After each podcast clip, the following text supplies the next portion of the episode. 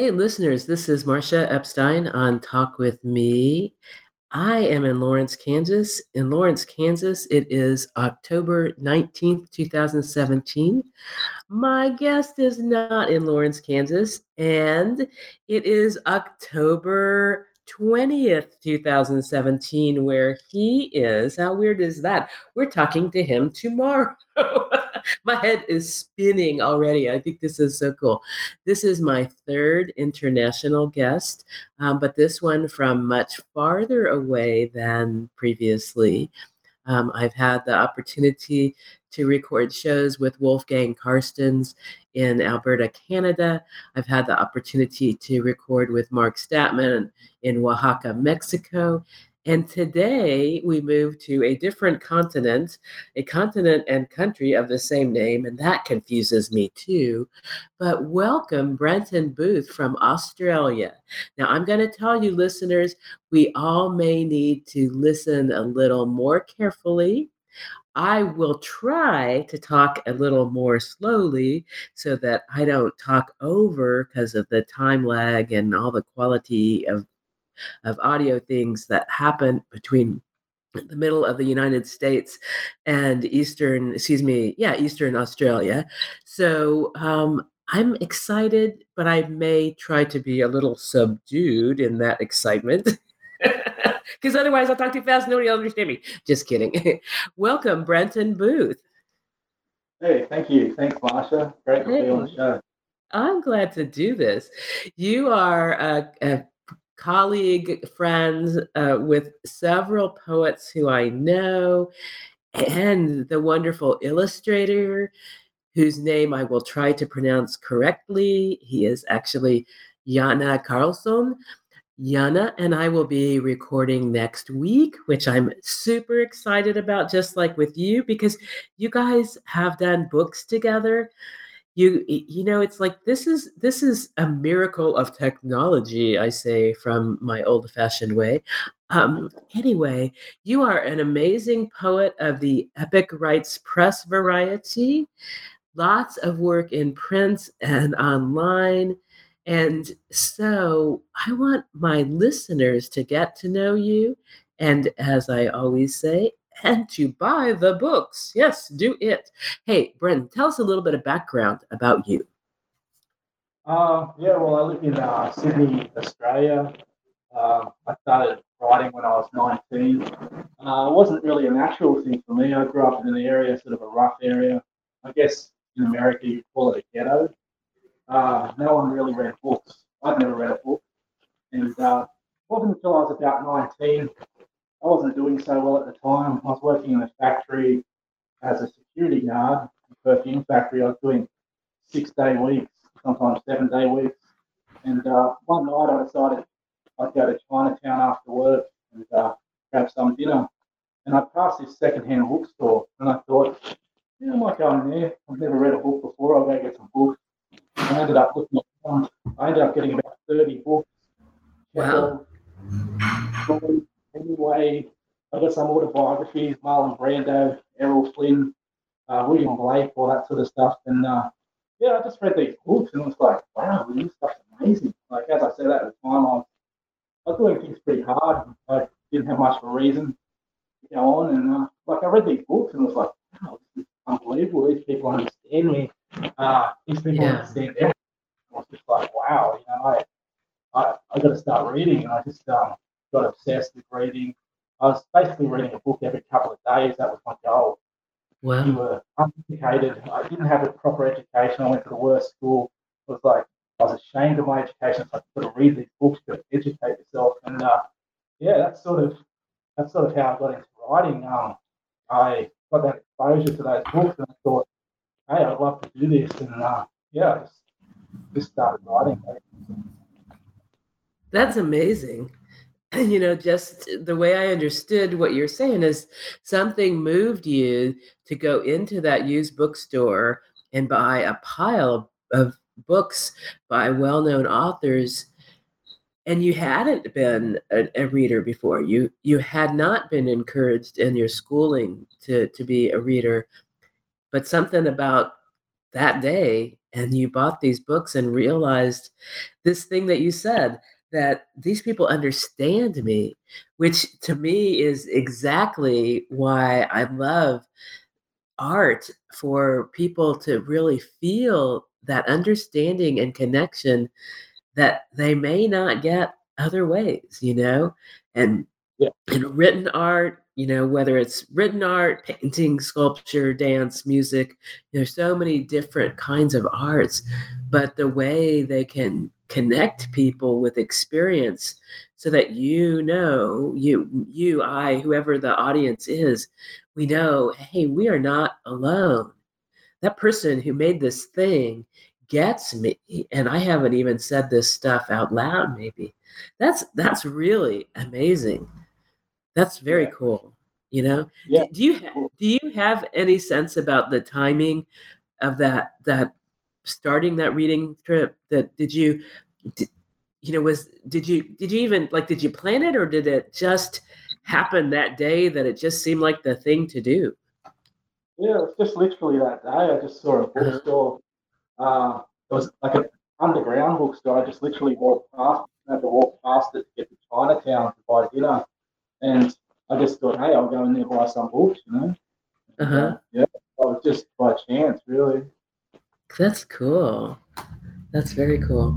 And reading took you to writing, to being one of those people who creates poetry, in your case, that people can connect with.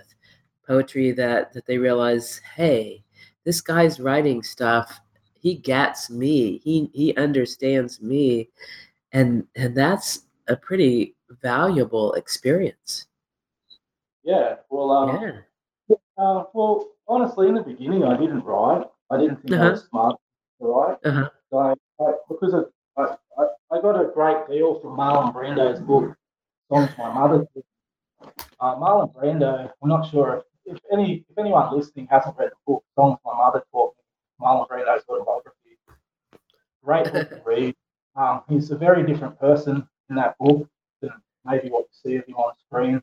And very deep man, a thinker.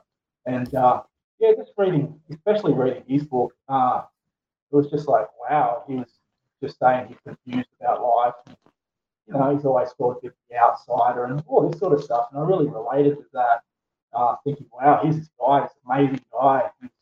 He's got asking the same questions as me, and he feels the same way as I do. So I started taking acting lessons. I didn't think I was right. I just didn't think I was intelligent enough. So I took acting lessons, and that was inspired by Brando. And I ended up studying acting full time. I did a few plays and stuff like that on television, but it really didn't interest me too much. Like, it's a very different industry here in Australia. Like in America, obviously method acting, but people like Robert De Niro, Marlon Brando, Mickey Rourke, that style of acting is praised. Whereas over here, it's more the old-fashioned style of acting, and I wasn't really into that. So that's like the Laurence Olivier, John Gielgud, all that old-fashioned English stuff, and it really didn't interest me. So I didn't go too good, you know, with the acting. And honestly, it didn't interest me too much anyway. Basically, what happened with the acting, one of my teachers said in a class that we should all the students should get a notepad and just start writing in it every day. And she didn't specify what, she just said, just write. And what ended up happening, I started writing poetry and short stories, and that's sort of where it came from. I was just writing those notepads, and it gradually improved. And eventually, after about 5 years, the writing got as good as the acting. So I was like, I'll give this acting stuff to you. I don't want to do it anymore. And started writing.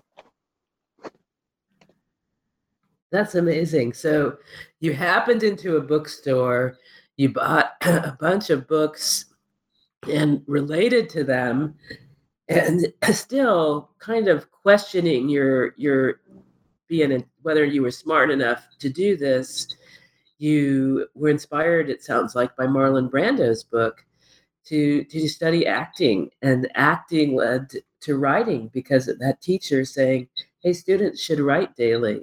That's really an amazing journey to me, from this young security guard working in a factory sounding pretty discouraged about what life was. And this underground, literally underground bookstore started you on a whole different path. That's wonderful.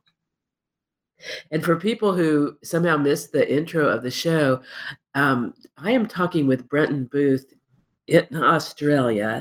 So if you notice a little weirdness about the sound, hey, we are spanning a big distance in geography and in time, because once again, the time difference means it's one day for me and a different day for Brenton. And I think that's poses all kinds of questions, but we won't go there today because we're talking tomorrow. You're talking to me yesterday. I don't know.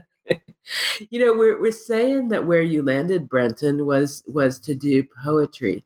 And so I wonder if you would share some poems right now to give people a little flavor of your poetry, even though as someone who's read some of your poetry, I realize it's not all the same by any means. Yeah. Cool. Well, I'll read some, and I've got a bit of a variety so people can. Okay. Yeah. So this one's called. This one's called Ripped Off. His face was bright red, and clothes stunk of piss, shit, and years of addiction. And he stood next to the hot dog stand at Woolloomooloo, begging for money. "It's not for drugs," he exclaimed, like a poor desperate animal. Everybody walked around him. Some snarled and others chuckled at him. No one was willing to give him a cent. I took out my wallet and got out everything inside it and handed it to him. Everybody gave me dirty looks. I knew the junkie's name was Bruce.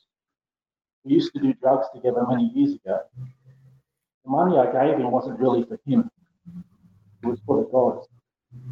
For sparing him. Oh, wow. That's beautiful. Yeah, unfortunately, it's a true story. That one. Uh-huh. So, yeah. But, this one's not as heavy. It's called Searching for Hemingway. The taxi arrived at the hotel in Havana at 8 p.m. It was raining, though he still recognised it from all the pictures he had seen over the years. He paid the fare and stepped out of the taxi. 3 quarters ran for his luggage. He was already carrying it, but the strongest of the bunch eventually wrestled it free. He wasn't sure what would happen. At the front desk, he asked if Hemingway's room was available. $100, said the clerk with a big smile. He later learned that was more than 3 times what it was worth. The room was quite big for a hotel room, with a small balcony with a view of mostly rooftops. The porters wouldn't leave. He gave them each $1 note. Eat, they said. No, drink. Get me drink, he said. They quickly scattered like insane rats. He looked around the room. He thought about his trip from Sydney to here. Would it be worth it? The porters all ran in at the same time, each one with the same bottle of rum.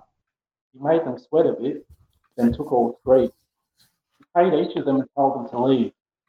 He locked the door behind them, took off his shirt and shoes, and stood on the balcony with an open bottle in his hand. Had his first hit. And waiting.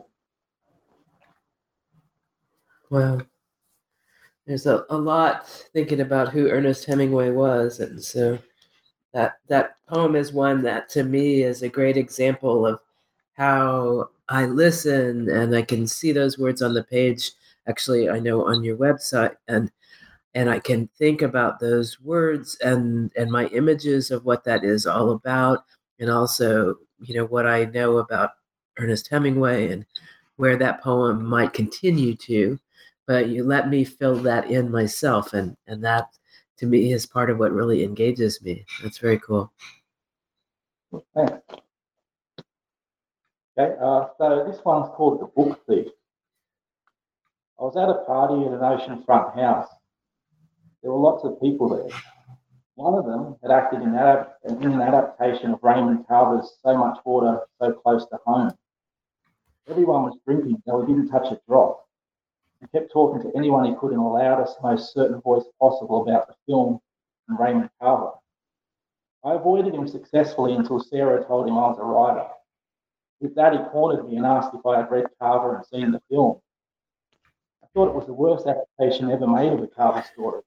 His acting was terrible. I told him I hadn't.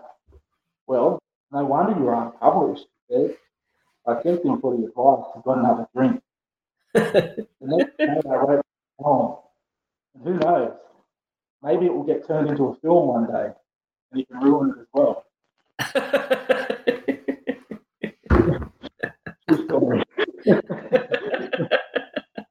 The many lives of Brenton Booth. Yeah. That's cool.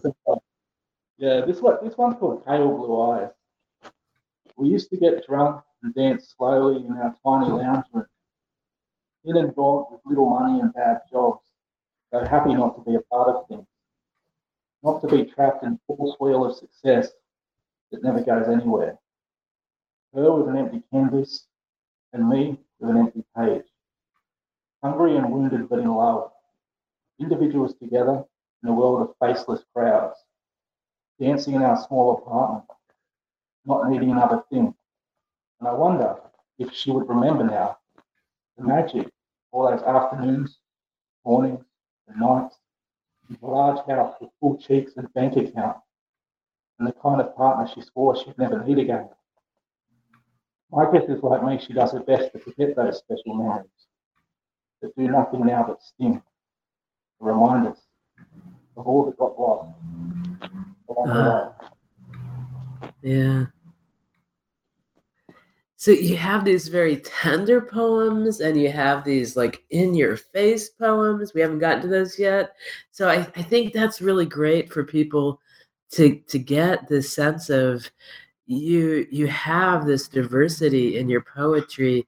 And the way that I experience it, you know, you're saying it's all real life, you know. There are different things, different experiences, different moods at different times, but it's all real life. And I think that's good for people to experience, both to live and to read. Yeah. Yeah, that's sort of the idea, you know, like give a fuller picture of things, you know. I mean, every feeling is valid. I think sometimes people, they tend to, especially in realism, they tend to just focus on the ugly stuff.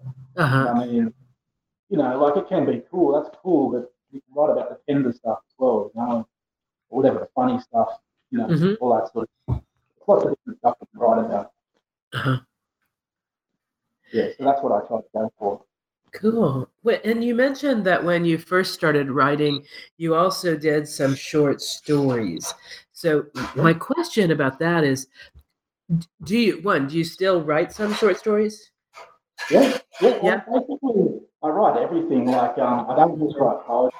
Okay. I've literally, over the past 15 years, I've written over 2,000 poems, hundreds of stories, and I've written a few plays and a novella. So I basically write everything. I'm not just a poet, no. Okay. All right. Because one question I had was, if you decided on poetry, how did you do that? So I want to ask that question differently. Do you know when you have an idea whether it will become a story or it will stay as a poem? Yeah. Yeah, basically my process, it's a very intuitive process. I don't talk too much about technique. I mean, it's become more intuitive now than what it was in the beginning. In the beginning, I used to think technique and stuff like that in different forms. But now it's more, I get a feeling inside of myself, or lines come inside of my head. And they'll either be the lines of a poem or the lines of a story. And I'll literally just let it simmer over inside of me until it's at the point of being written. And then I just write it. I never sit down to write. I don't use a typewriter. I don't use a computer. I use a blue pen and notepad. And basically, by the time it gets to the notepad, it's pretty much finished. Most of my style, as I said, it just works over inside of me. And some of the poems, like I recently wrote a poem that took 15 years to write. I've been writing it inside of me for 15 years. And I recently finished it 2 months ago. So it all depends. Sometimes a poem will come out very quickly, and other times it will take forever. just be sort of sitting inside of me, a bit of feeling or a sentence or something, and it'll eventually come out. And when it comes out, when it hits the notepad, it's basically. I love that you use, as you even said, a blue pen and a notepad. That it's very specific. Yeah. Well, I use the same notepads all the time, and I use a hard A5 notepad, and I use the same blue pens. And the reason I use a hard notepad, I was taught to use. I just decided to stop. I lived in this tiny apartment. I had no furniture at all, so I didn't have a table. So I had the hard cover notepads, and they allowed me to write without having a table. So that sort of stuck with me. But I just stick to the tradition. I don't want to mess with the tradition. It's worked for me. I always use the same notepad. Always use the same pen. That's very cool. I would love if you have one, or you would take one, a photo of that. You know, whether it's something that's written on that notepad or the pen and notepad, because that's such an important way that you actually do your writing. That would be cool for people to recognize that not everything is on technology. It doesn't always do best that particular way. Oh, no. I'm anti-technology. I didn't even have the internet for that. So it's actually interesting. I recently put together the time before, and the first issue will be out over the next few weeks. And it was interesting, putting it together. I was putting it together with Word, and I've never really used Word properly before. I only ever used it as a typewriter, basically, after I've written everything. So I didn't even know how to use all the little glue to change the font and all that stuff. I've never done that before. Page numbers. It was an interesting experience. I've just but I don't take any advantage of stuff. Basically, all the work I do with writing.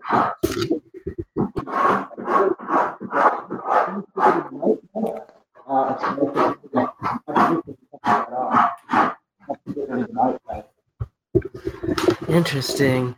Different processes for different people. I've had writers who talk about having like a box or basket of things that are notes that are going to become poems, just all different kinds of things that people do to be able to create their work. And personally, I like to write notes on pen and paper. That's part of what I like to do in general for certain kinds of writing. And so I'm always interested when that's the case for other people too. Yeah. Well, that's kind of the case. But the other thing was that I didn't mention with writing with pens, for me, it's the psychological thing. It's more organic. As soon as if I sat down at a typewriter or a computer, it would be about a product. And that's what I don't want. I want my pieces to seem like it just collabs with reality. I don't want something to look like it's written. So I feel if I just basically write in the pen when the inspiration comes, rather than putting down a time to write, there'll be a different feel to it. It'll feel more real. It'll feel less written, you know what I mean? And that's part of the problem. That's cool. That's very cool. Well, since we've emphasized that you have a lot of different kinds of tones and different kinds of writing, themes, etc., in your poetry, I wonder if you would share some more. Oh, yeah, sure. So this next poem is called The Writer. This is actually an interesting poem. It's got a bit of history to it. I recently sent it to Wolfgang Carstens about 4 months ago. If anyone doesn't know, Wolfgang Carstens is a fantastic writer, and he's the publisher at Epic Rites Press. And we're good friends. We communicate a lot. But I sent him this particular poem, and afterwards he sent me a message saying, let's do another book. And that'll be my fifth book. Epic Rites Press. Wonderful. So this is the poem that inspired Wolfgang, I guess, to want to do another book. It's called The Writer. He moved from Sydney to New York to live like Henry Miller and write the great modern novel like he did. Now, after a year, became a junkie and still hasn't written a word, she said. Why am I not surprised? I said, and slid my hand up her skirt and told her I would write about this. Ah, and so we're moving into a different direction of your poetry than before, and a whole new book's coming out of that. I love that. Yeah. Yeah. So this one's called Fish Tank. Just after we started going out, she bought a fish tank and 3 small fish. I've been looking at them for a while in the pet shop, but never bought them because I've been trying to save money. But now you are with me. I'm so happy. I don't care about money. I've given them names. Gertrude, Cecily, and Beatrice. I want you to have Beatrice. She's lovely and beautiful like you, she said. I didn't really want a fish and change the subject. Over the next few months, the fish died one by one until there was nothing left but an empty fish tank. And not long after, an empty apartment and 3 small ghosts, quite wiser than me. Wow. This one's a little bit different, and I just thought no answer. She no longer answers my calls, and the old men sit around small tables in Chinatown alleys smoking cheap, wet cigars. It's hot. The awnings are swimming on the floor. Dogs contemplating the Himalayas. Government selling guns to their enemies for some tiny profit. I buy a sandwich, finish it off with milk, watching the young, strong workmen climb the scaffolding, laughing about the hearts they once broke. Children running for the school bus. Junkies bent like spineless trees in the autumn wind, sitting on the edge of the pier, horns honking forgotten songs that only the natives of Papua New Guinea can remember. Easter Islanders worshipping giant statues, North Korea building bigger, deadlier bombs, Jesus and Muhammad and Buddha silent as usual. Can I have some change, he said. Fuck you, I say. Keep walking. The Eskimos hunting fish with hands and fears and love and hunger. This mess we created. Where will it end? I put a coin in the phone, dial the number, listen to it ring again and again and again. Wow. So we're getting... this one... Oh, sorry.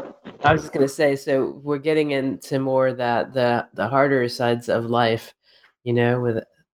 There's hurt, there's disappointment, there's a variety of things that happen in our experiences. And to me, you know, when I think about that and I think about people listening and reading, I want people to know, you know, this is real life has ups and it has downs, and we can move through those. We can make mistakes, we can have bad luck, and we can still find beauty in life. And sometimes we latch on to the beauty of somebody understanding us, you know, somebody who can say these things that we have experienced and thought and felt. And then we get that chance to know, okay, so somebody gets this, I can move through this. People move through this stuff. And, you know, I think that's so important. And I experienced that in a lot of people's poetry, where there are stories that I'm hearing in those words, you know, stories of experiences. And so I really appreciate that quite a lot. Yeah, cool. I've got this poem. I was going to read this poem later, but I'll read it now. I think it sort of ties in with what you were saying. Some advice for those that need it. Just remember, wounds don't always kill, and most death is unknowing suicide. The screams can be loud, but so can the silence, and only we can control that. Just think of the ants climbing up the table leg on a summer morning, or the aging horse smiling at her first customer in weeks, and know that gods do sometimes care, even for people like you and me. And the greatest tragedy often is simply forgetting that. Thank you. Thank you. And for listeners, in case you have somehow forgotten who we're listening to, this is Brenton Booth coming to us from Australia. And he has books on Epic Rites Press, including something that's coming up. So this is a wonderful poet to follow, you know. And I do make a point of reminding us that it's really cool to buy the books, to have the books, and both support the artist by doing that, the artist, the small press, in this case, Epic Rites Press. But also, there's this cool thing about being able to pick up those words on the printed page that you have heard in the poet's voice. You know, you to be able to look at that and think about that. And you read it today, maybe, and you read it again another time in 6 months or a year. And there are different things that it brings up in you because the world is always changing. We're always changing. And to me, that's always one of those signs of really good poetry or writing is when it has a lot of meaning at different times and different contexts. You know, that there are things that it speaks to me now that it won't or will be different if I hear this and read this again in a year. So think about that, you know, both parts about, you know, when I say cavalierly buy the books, you know, so every once in a while I post a picture of my bookshelf of special poetry.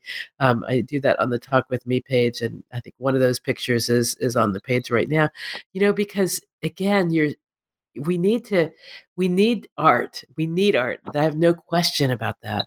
And artists need to have payment for their work. Imagine that. Even though you can get a lot online for free, but man, support it and cherish it. So there you go. That's my PSA for the moment. Yeah, good. Yeah, yeah. So what's the poetry scene like in Sydney where you are in terms of, are you face to face with many other writers who are doing things, writing works that really resonate for you, or is a lot of your connection more through technology with other writers? Yeah, I think Sydney's a very sad place for the arts. I'm not really aware of anyone that's writing well in Sydney. If you are, send me a message, you know, contact me. But I don't know if anyone is writing well, to be honest. The only other two writers I know in the whole of Australia that write really well is Ben John Smith, of course, who edits Horace Lee's Crash, and George Anderson, who edits Old Monkey.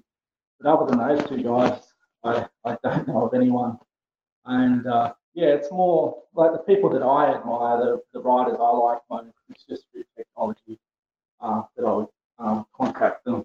You know, so yeah, there's nothing really happening in Sydney, and I think it's kind of good in a way. It keeps you honest, you know what I mean? Like my friends, I don't have any poet friends, and I work a blue collar job, so it keeps me honest, you know what I mean? I never have anyone telling me I'm good or anything like that. So you know what I mean? Like most of the time, like if I show someone I don't think I've written, they'll think, oh yeah, okay, yeah, well, one. So what's that about? What do you think makes for fewer writers or poets, at least in Australia?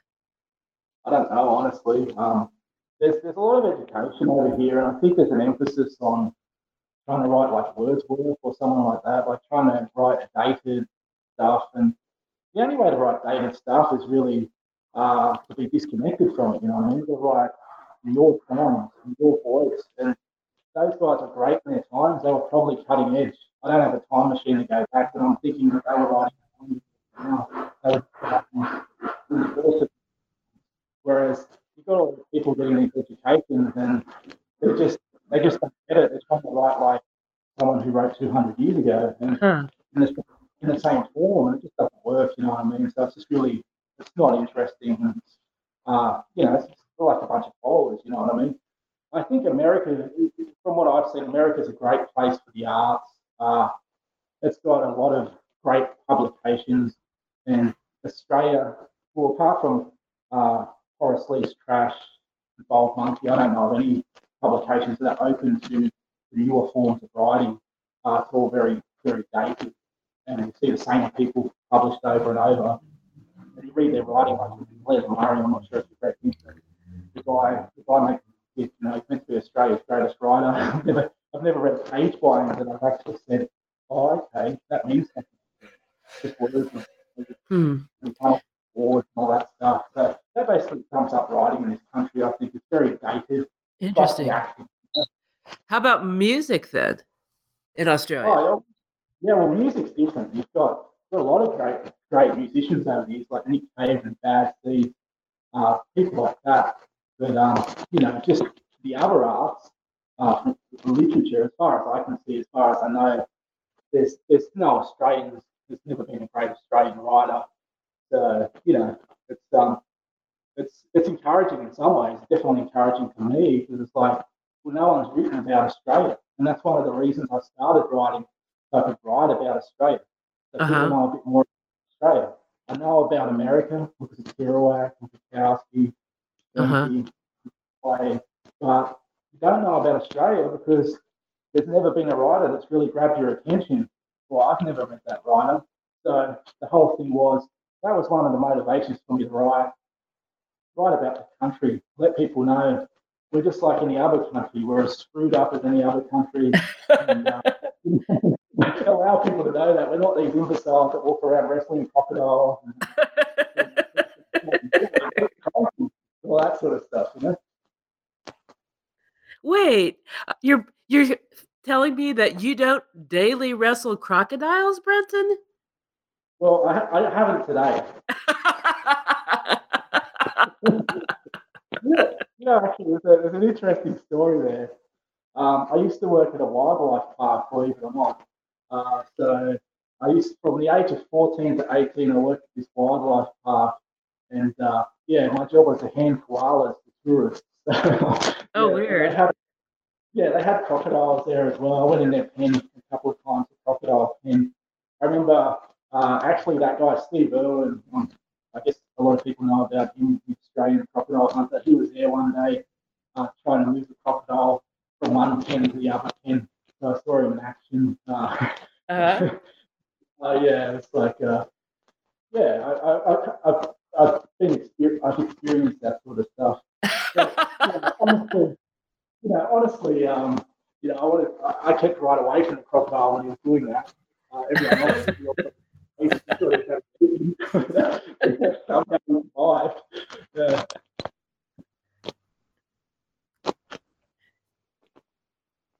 So, in terms of Australia and, you know, a little bit more about that, I'm just wondering, do you, you know, just getting a sense, you know, as we're joking about the crocodiles, but do you spend time in different parts of your country, your continent, around people, Indigenous people and other peoples who are part of that country? Well, to be honest, I've travelled more around other countries than this country. I think a lot of Australians are the same, you know what I mean? I would like to get around it more, but I have Indigenous friends, I have friends that are Indigenous and come from that sort of background. So I hear a lot of different stories from different people. And I was asking that in part wondering, are you aware whether in terms of their traditions, there is more of an emphasis on storytelling that also might include poetry? Yeah, I'm not sure about poetry. Okay. There's definitely an emphasis on, I think they call it the Dreamtime. It's like their folklore and the Indigenous, it's very strong for them. But I wouldn't want to talk too much about it because I don't really know much about it. Okay. But, they're really into that stuff from what I can see, the more traditional Indigenous people, their history and their tradition, you know. That's interesting to me. How long has your family, how many generations of your family do you, or if you know this, have been in Australia? Yeah, I think what we would be for the second generation, because my mother's parents were Chinese. They came from China. Okay. And, basically, second generation. Yeah, me too. Interesting. Do you see a lot of influence of your mom's culture in your writing? I don't know. Maybe, I'm not sure. That's a stereotype. Maybe Chinese is very dedicated. I suppose that's the idea. I guess I've got a lot of dedication, but other than that, not really. No. We probably read a bit of writing. We didn't know that my mother was Chinese. So, you know what I mean? Like, not really, probably, other than the application for doing a lot of effort.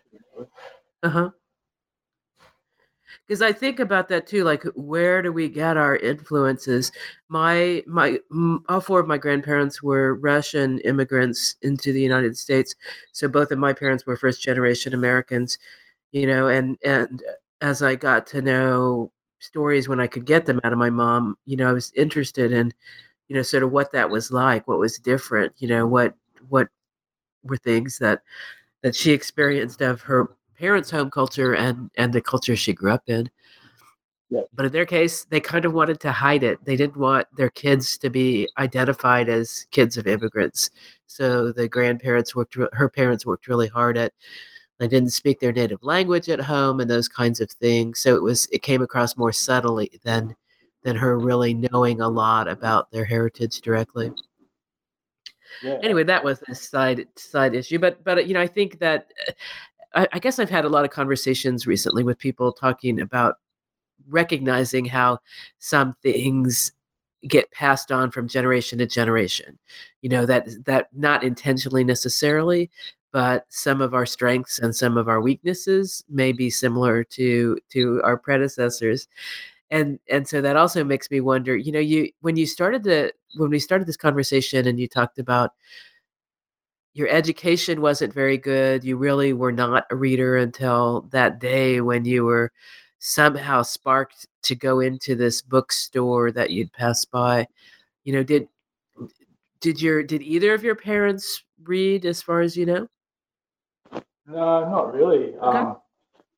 I come from a broken family. Basically, my father left. Oh, my parents split when I was 7, and I don't think I really got this from either of them. I think like the whole writing thing, my father, he supported it. He loved it because I think he would have liked to have done that sort of thing. He very much loved the arts. He loved music. He loved opera. He could claim any opera, and he would tell you who the composer was, and he would tell you what they're singing, the libretto. So interesting.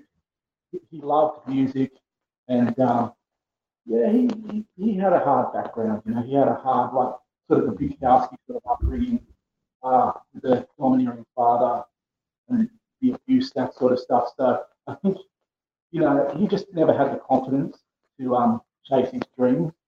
And I think that's part of what spurred me was the art thing. I just made the decision once I started on this thing, once I've been doing it for about a year. My New Year's resolution when I was 20 was, you can never quit. You have to keep pushing. You have to, even if no one ever accepts you as an artist, you've got to do it for the rest of your life, no matter what. And that really helped me a lot. I had 10 years of confections, 10 years before anything got accepted by anyone. So I was getting told for 10 years, you're no good, you're no good, you're no good. And some of the rejections actually were like that. I got a rejection that said yikes from a magazine. And another rejection said, what is this garbage? But that went on for 10 years. And I guess I got strength from my father, having seen he didn't do what he wanted to do with his life. And there was that sadness feeling. I didn't want to do that with my life. I found what I wanted to do. And I wouldn't give up no matter what. You know? No matter how many people tell me, oh, you're no good, it's okay. They can think I'm no good, it's all right, I'll keep doing it. It doesn't matter. So, yeah, I kind of got that determination. Well, that's cool. So there's that part, you know, to latch onto, that you made that decision at the age of 20, that art was so important that you would never give up on that, that you keep doing it. And you have. And, you know, every writer I've talked to has many, many, many rejections, and like you, sometimes long periods of rejections. And sometimes the way they express that is that you get to success through those rejections, you know, that it's part of the process. You know, if you didn't keep on, you would not get to those publications, to those other opportunities. And so the rejections are part of the work, you know? Yeah. Well, I think for me as well, the rejections, they taught me a lot. When I first started writing, it was just basic realism. And the rejections allowed me to develop, not allowed me to work on other things. You mentioned earlier that I do write in different forms. Uh-huh. That was the whole year. I just worked on different forms. And I had the time to do it uninhibited. Basically, I wasn't getting published at the time, so I could just experiment any way I wanted to experiment. Uh-huh. So that was a great thing. And also, it gave me time to think about, well, what is success as a writer? Is success as a writer fame, or is success as a writer having the knowledge that you've written something for a while? And over the years, I've learned that lesson, that success as a writer is having the knowledge inside yourself that you believe you've written something worthwhile. And everything else is just bullshit. Because you see writers all the time, they're terrible, you know. Where's Murray? This guy is embarrassing. Like the guy reading writing is terrible. And he won all these awards. He gets printed in the New Yorker. He gets printed in all those magazines that I would like to get printed in. But the thing is, you know, what is that? That's not success. That's just a lie. So, you know, you just got that knowledge. Success is believing that you've written something worthwhile. Whether it's published or not published, everything makes no difference. I like that. Success is believing you've written something worthwhile. Yeah, not knowing, because we can never know. We can only believe our own personal. We can only think that it's worthwhile. We can't know that it's worthwhile. Uh-huh. So, yeah, we all have different ways of looking. Yeah. And one of the things that you, being in Australia with not a huge poetry scene, one of the things that you miss is that opportunity to read in front of an audience and have people approach you afterwards and let them know how much your work means to them. Yeah, you know, that's cool. Because here, you know, when I think about even young poets, for example, in my community, well, in a lot of parts of the United States, there are slam poetry teams that compete. And one of those national competitions is called Louder Than a Bomb. And so one of my three local high schools has a slam team that has been pretty successful in competition. And these are kids who are 14, 15, 16, 17, 18, you know, young kids. And I remember in the spring, a few months ago, I was talking to some of the team members, and one of them who is like 15 years old had already had the experience of somebody telling her how important her words were to them because she was writing about experience that they also had, that they weren't talking about, you know? And it was so cool. It was so cool, you know? So I'm sorry that you don't get that direct feedback, you know, and I'm glad that you know that it is success when your belief is that what you're writing is worthwhile. You know, I think that's really good. But I, you know, I hope there will be times, whether it's through technology or other, that you really get audience feedback. Yeah. Well, I've got a bit of feedback, people contacting me through email and stuff like that. So, yeah, that's pretty nice. And, yeah, some of the guys I hang around with, you know, I've shown odd guys here, this book or something. Funny, I showed a guy recently, a heavy dude, I hang around with sort of one of the things I was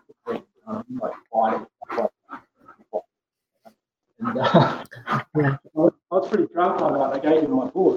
And then afterwards, I was gone. Why did I do that for? And I didn't see him for a while. The next time I saw him, he was like, yeah. Oh, God. Yeah. I was avoiding him because there was one particular poem in there that I was thinking, oh, man, he's going to read this and he's not going to like it. And, he thought it was cool. I mentioned the poem as well. It's like, man, it's all good. You're very brave, you know, like, you're so brave. How could I criticize anyone who's that brave to be so honest? You know? So, just someone that never reads, just someone who's grown up, you know, fighting and stuff like that, hard dudes, and like, yeah, it's good. So, yeah, stuff like that's good when you get someone that never reads and reads your stuff and it's like, yeah, it's good. Well, as we're getting to the last 5, 6, 8, whatever minutes of the show, I wonder about having you share a few more poems. Yeah. And I'm going to remind people that this is Brenton Booth. He's coming to us from Australia. If people see the post in social media, I would love to have people send some feedback. Let Brenton know about what his words mean to you, you know? That'd be a great gift since we can't get you in person in our rooms here in the United States where poetry readings are going on. Maybe some people will reach out to you and say, hey, this thing you said, yes. So listeners, I'm encouraging that. And now some additional poetry from Brenton Booth. Okay, this is one that's set in Los Angeles when I went to Los Angeles. Last call. In downtown Los Angeles, I stayed in a cheap hotel. The room was tiny and had one small window with a view of a brick wall. The bed was hard and tough for the people to feel. At about 9 on my first night, the phone rang. I thought it must have been the front desk complaining about my visa credit. I need to be with him. The desperate sounding people said, he's not here, mate. I don't even know who he is. Don't play games. I need to see you. Who are you? I'm coming up now. You have the wrong number. I'm waiting for the phone. And it was my first night in Los Angeles. I didn't know what to expect. But surely this was some sort of scam. I decided I'd be ready, though. I stood next to the door waiting for it to be kicked in, and I pounced on whoever it was. The phone rang a few more times, but I just ignored it. I stood by the door for nearly an hour, then suddenly realised the real problem. He wasn't trying to scam me. He was just lonely, which I understood perfectly.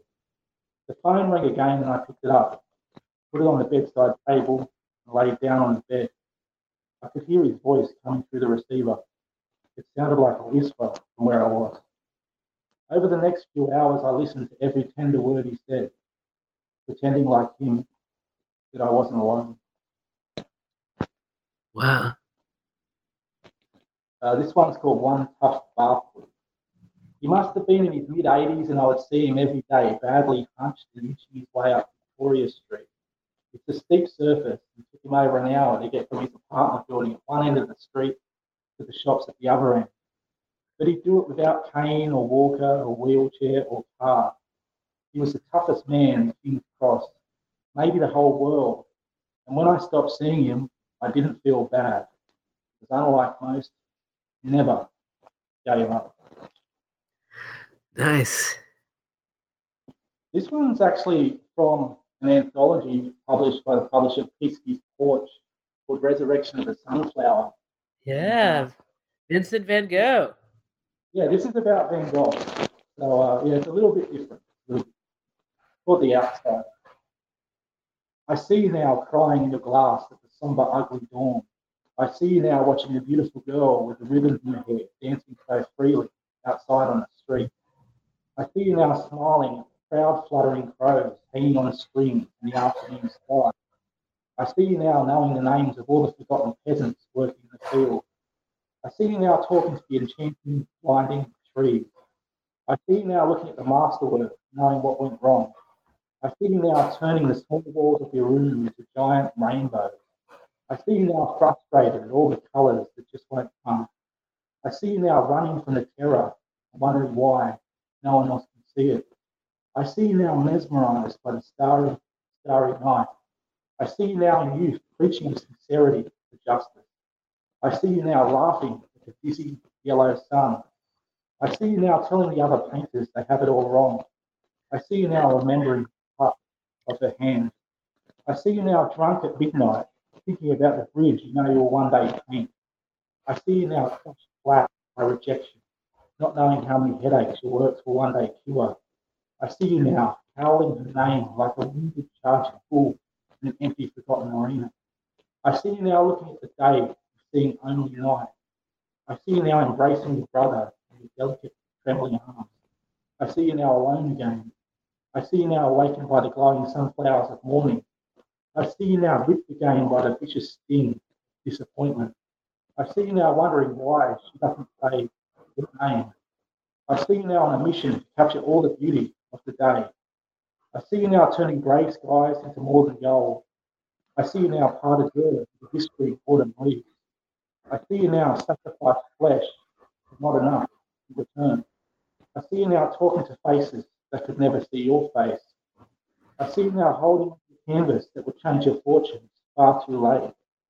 I see you now desperate, like a beggar. I see you now hiding humiliated in your room. I see you now painting a canvas with more light than a dozen suns. I see you now the original outsider. I see you now the guiding light of the overlooked. I see you now the hope of the dispossessed. I see you now gun in hand with wounds more tragic than fresh melting snow. I see you now, forever now, flying for love. Beautiful. Oh.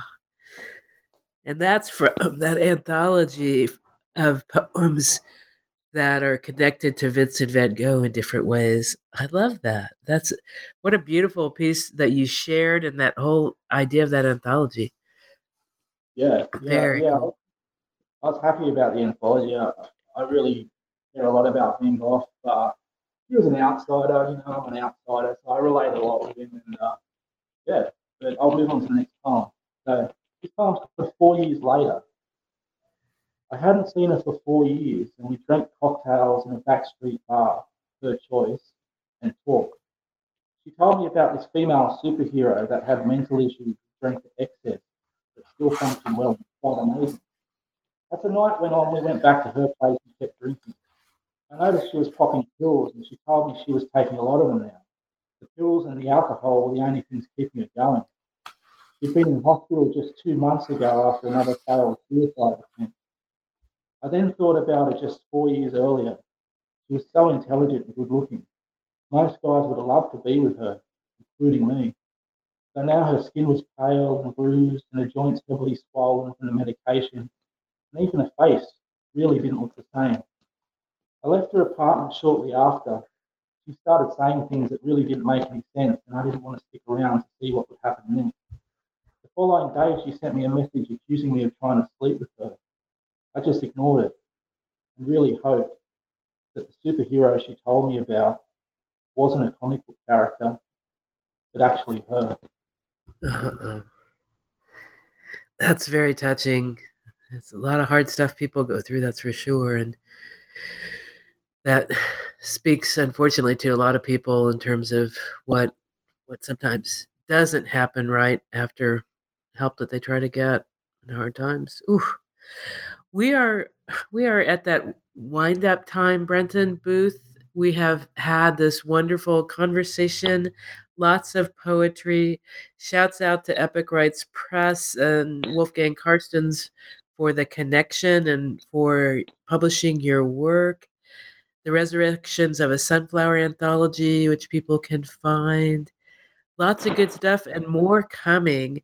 And I want to remind our listeners, so we've been talking and you've been listening with Brenton Booth coming to us from Australia, and it's about 3:00 in the morning his time now. So huge thanks to you, Brenton, for being willing to do this recording at such an unusual time for recording. so much great stuff that you shared in terms of being willing to talk about your craft as well as sharing so much poetry. So thank you. Oh, thanks for having me on. It's been an honor to be on the show. I listen to you a lot, and it's always great. Thank you. And thanks to Daniel Smith, who produces the show, because that's what lets you listeners hear this. So remember to check out Brenton Booth, a poet in Australia with lots of great stuff. Buy some books, look for him, follow him, see what happens next. And perhaps in his travels at some point, you'll cross paths, who knows? And so long to our listeners. Bye-bye.